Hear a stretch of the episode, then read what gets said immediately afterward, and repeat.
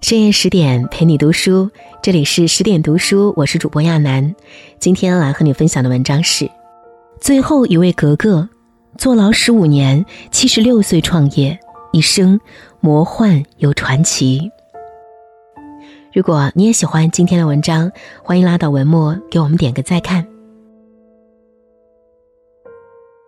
二零一四年五月二十六日，一位九十六岁的老人死了。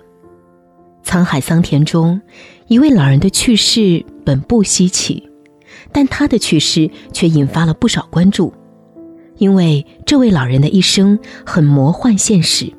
他是清朝最后一位格格，坐了十五年牢狱。谁也没想到，出狱之后的他，七十六岁创业，八十八岁接受了《鲁豫有约》的采访。鲁豫说。每一位见过他的人都会惊讶于他历经沧桑后的乐观和幽默，他就是爱新觉罗显奇。一九一二年，末代皇帝溥仪退位，一个王朝的终结，不管哪朝的遗留者，都是历史的弃儿。清朝的遗留者信着爱新觉罗，亦是如此，却总有不甘。在抽着鸦片的同时，还无力地幻想着能回到昔日风光。虽然当时早就没有了皇帝，但家中还摆放着牌位。他们像把自己困在囚笼里，日复一日行着满清的礼节，一点都马虎不得。在家里，他们要请安、跪安，吃饭时不可以自己夹，不可以吃太多，一套一套的，活得比牛马还累。爱新觉罗显奇就是在这样的环境中出生，她是肃亲王最小的女儿，人称十七格格。父亲给她取名叫爱新觉罗显奇，但她还有一个汉名叫金墨玉。别人都是小姐做派，循规蹈矩，金墨玉却是厌弃极了那些规矩。别人向她请安，她总说算了算了。他还总把那些规矩评价成假模假样。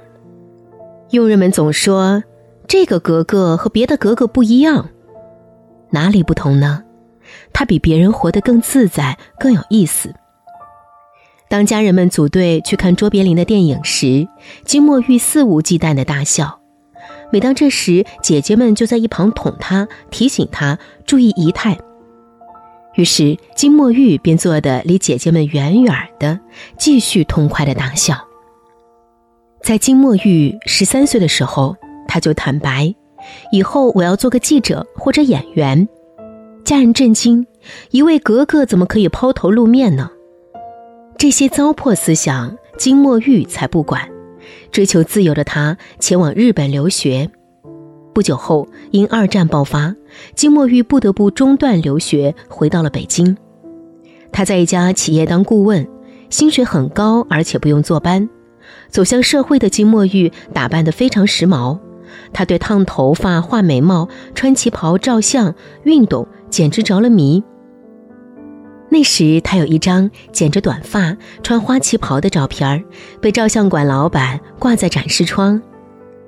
照片里的女孩脸上挂着明媚的笑容，不仅仅是美丽的容颜吸引人的目光，她浑身上下都在散发出现代女性的魅力。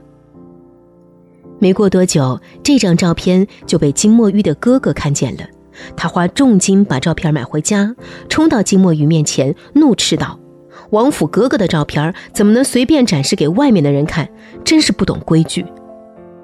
金墨玉拿过照片，一脸认真的说：“拍的不赖嘛。”他喜欢着一切新鲜有趣的事物，活得很真实，不装。金墨玉从一开始就跟家人们格格不入，别人循规蹈矩，就连说话也得眼瞧地下。他说：“我到现在都不懂为什么要这样。别人坐只把半个屁股坐在凳子上，得端着。”他偏不要多舒服有多舒服的坐。别人都想着往日王室的光辉，妄想有一天可能会恢复，因此保持着旧的一切。但金墨玉只想成为金墨玉，一个向往自由、爱笑的女孩。金墨玉好像从来就不属于那个囚笼，她似乎就是一个活力满满的女孩，每天都面带笑容，仿佛不会让人把她和末代王室联想到一起。一九四九年，新中国成立，哥哥们因为害怕被报复，纷纷移民海外，而金墨玉一心留在了北京。因为当他看到穿着布鞋的解放军入城时，他觉得跟以往穿着皮鞋、西装革履的军官不一样。他甚至十分期待这百废待兴的北京城究竟会发生怎样的变化。一边是新生的国，一边是破败的家。由于哥哥们都走了，这个家更加破败和荒凉了。只剩下六个哥哥的小孩，两个保姆，而金墨玉此时只有一百块钱。他每天都要为钱发愁，他开始变卖衣服、钢琴、地毯、留声机等等。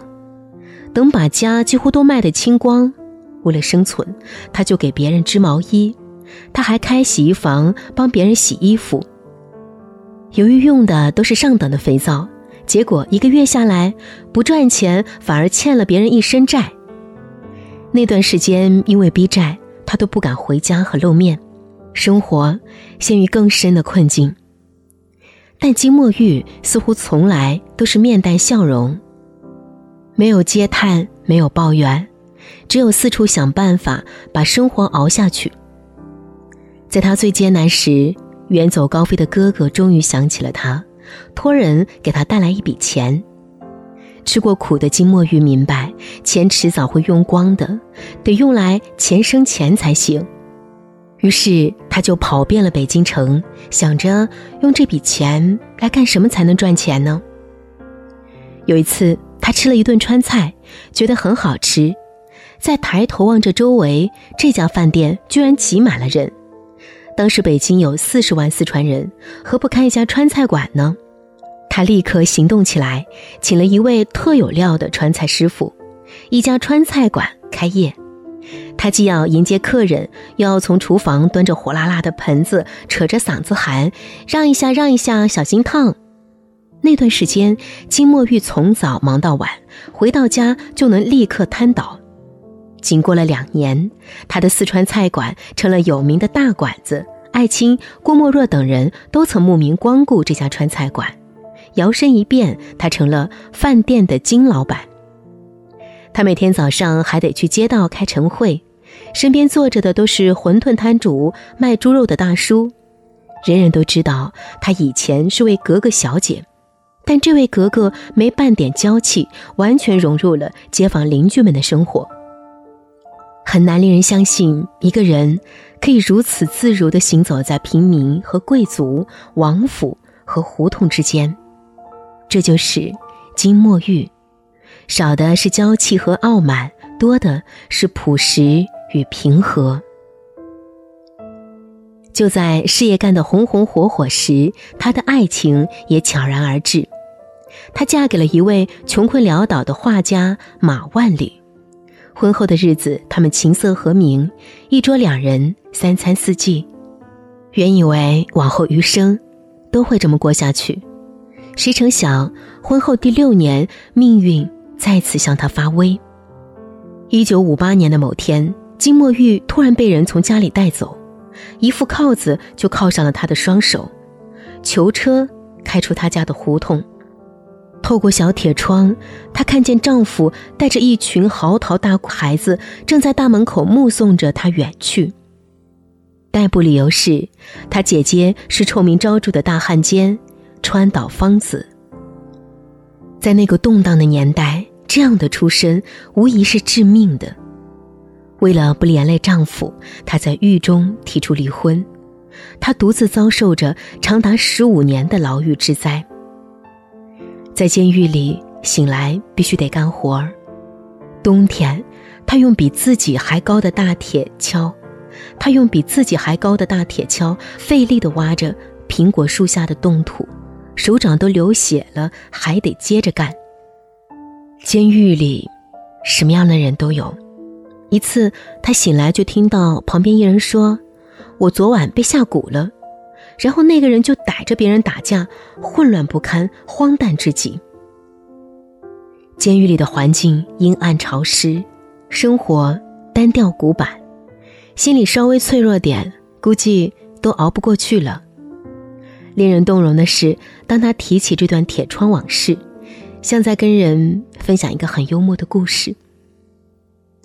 他说，那时候遇上三年灾害，人人都很饿，于是他每次拿个盆去打饭，趁着大叔盛汤时，自己就数多了几个馒头。自己饭量小，就给其他人吃，因此别人总叫他金班长。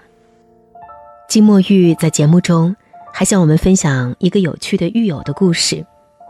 当时啊，住的地方很冷，没有多余的火柴，刮大风，周围都是树，风一吹下来就掉树枝。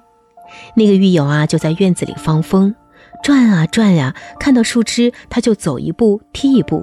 转到我们门口时，一下子就把那个树枝给踢屋里去了。他是笑着说的，说到高潮便加上动作，逗得鲁豫和在场的观众哈哈大笑。很难想象，从小便向往自由的金墨玉，在牢狱中也能放声唱歌，跟人聊天照样放声大笑。在那段最暗淡无光的日子，他给自己和别人。带来了阳光。从他的身上，你很难看到苦，看到的只有对于生命美好的向往和乐观向上的精神。被释放后，他已熬成了老太太模样。曾经的佣人见着了金墨玉，紧拉着他的手直掉眼泪：“小姐，您这是从天上掉到地下了。”金墨玉大笑。这不是还没有摔死吗？这种乐观和开朗是他的幸运福袋。十五年的铁窗生涯和过重的体力劳动，折磨透了他的身体，他病倒了。医生告诉金墨玉，他的脊椎骨有九节坏掉了，骨髓炎、腰肌劳损，每一种都是要命的疼痛。他必须得常常躺在床上，艰难地挪动身躯。尽管这样，金墨玉依然不服输。此时中日早已实现关系正常化，由于往来扩大，日语的需求越来越大。为了中日友好往来，他决定办一所学校。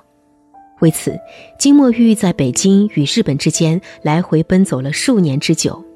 他想要说服以前的同事朋友加入到他的计划当中。一切有可能帮助他创业的人，他都走遍了。谁都没有想到金墨玉的创业决心有这么坚定。皇天不负有心人，一九九六年，金墨玉的爱心日语学校终于成立。七十六岁，别人都在养老，但他的生命力仍然旺盛。创业、教书育人，令人敬佩。几年后，他又建立了廊坊东方大学城。从十七格格到金老板、金班长，再到金校长，金墨玉始终面带微笑，似乎世上没什么可以难倒他的。然而，不讲述苦难，不代表苦难不存在过，只是强大的人选择独自吞咽和消化这一切，就像周国平所说的那样。喜欢谈论痛苦的，往往是不识愁滋味的少年，而饱尝人间苦难的老年贝多芬却唱起了欢乐颂。二零零七年，《鲁豫有约》栏目邀请了这位拥有传奇人生的老太太，在节目中，她曾淡淡的说道：“人啊，怒和哀是留给自己的，只需和他人分享喜乐。”那时，这位老太太。已经八十多岁，仍旧开朗乐观、大方端庄。她是时代的乐观者，也是清醒者。在时代洪流中，爱新觉罗家族中有的经不住大喜大悲，放弃了生命；有的为了苟活逃走了；有的投降做了汉奸。而金墨玉却改写了自己的历史。他所做的一切，早已让人们忘记了那个让他背负骂名的出身。那个名唤爱新觉罗险奇的末代格格，消失在乱世之中了。留在人们心中的是中国伟大的教育家金墨玉。更多美文，请继续关注十点读书，也欢迎把我们推荐给你的朋友和家人，一起在阅读里成为更好的自己。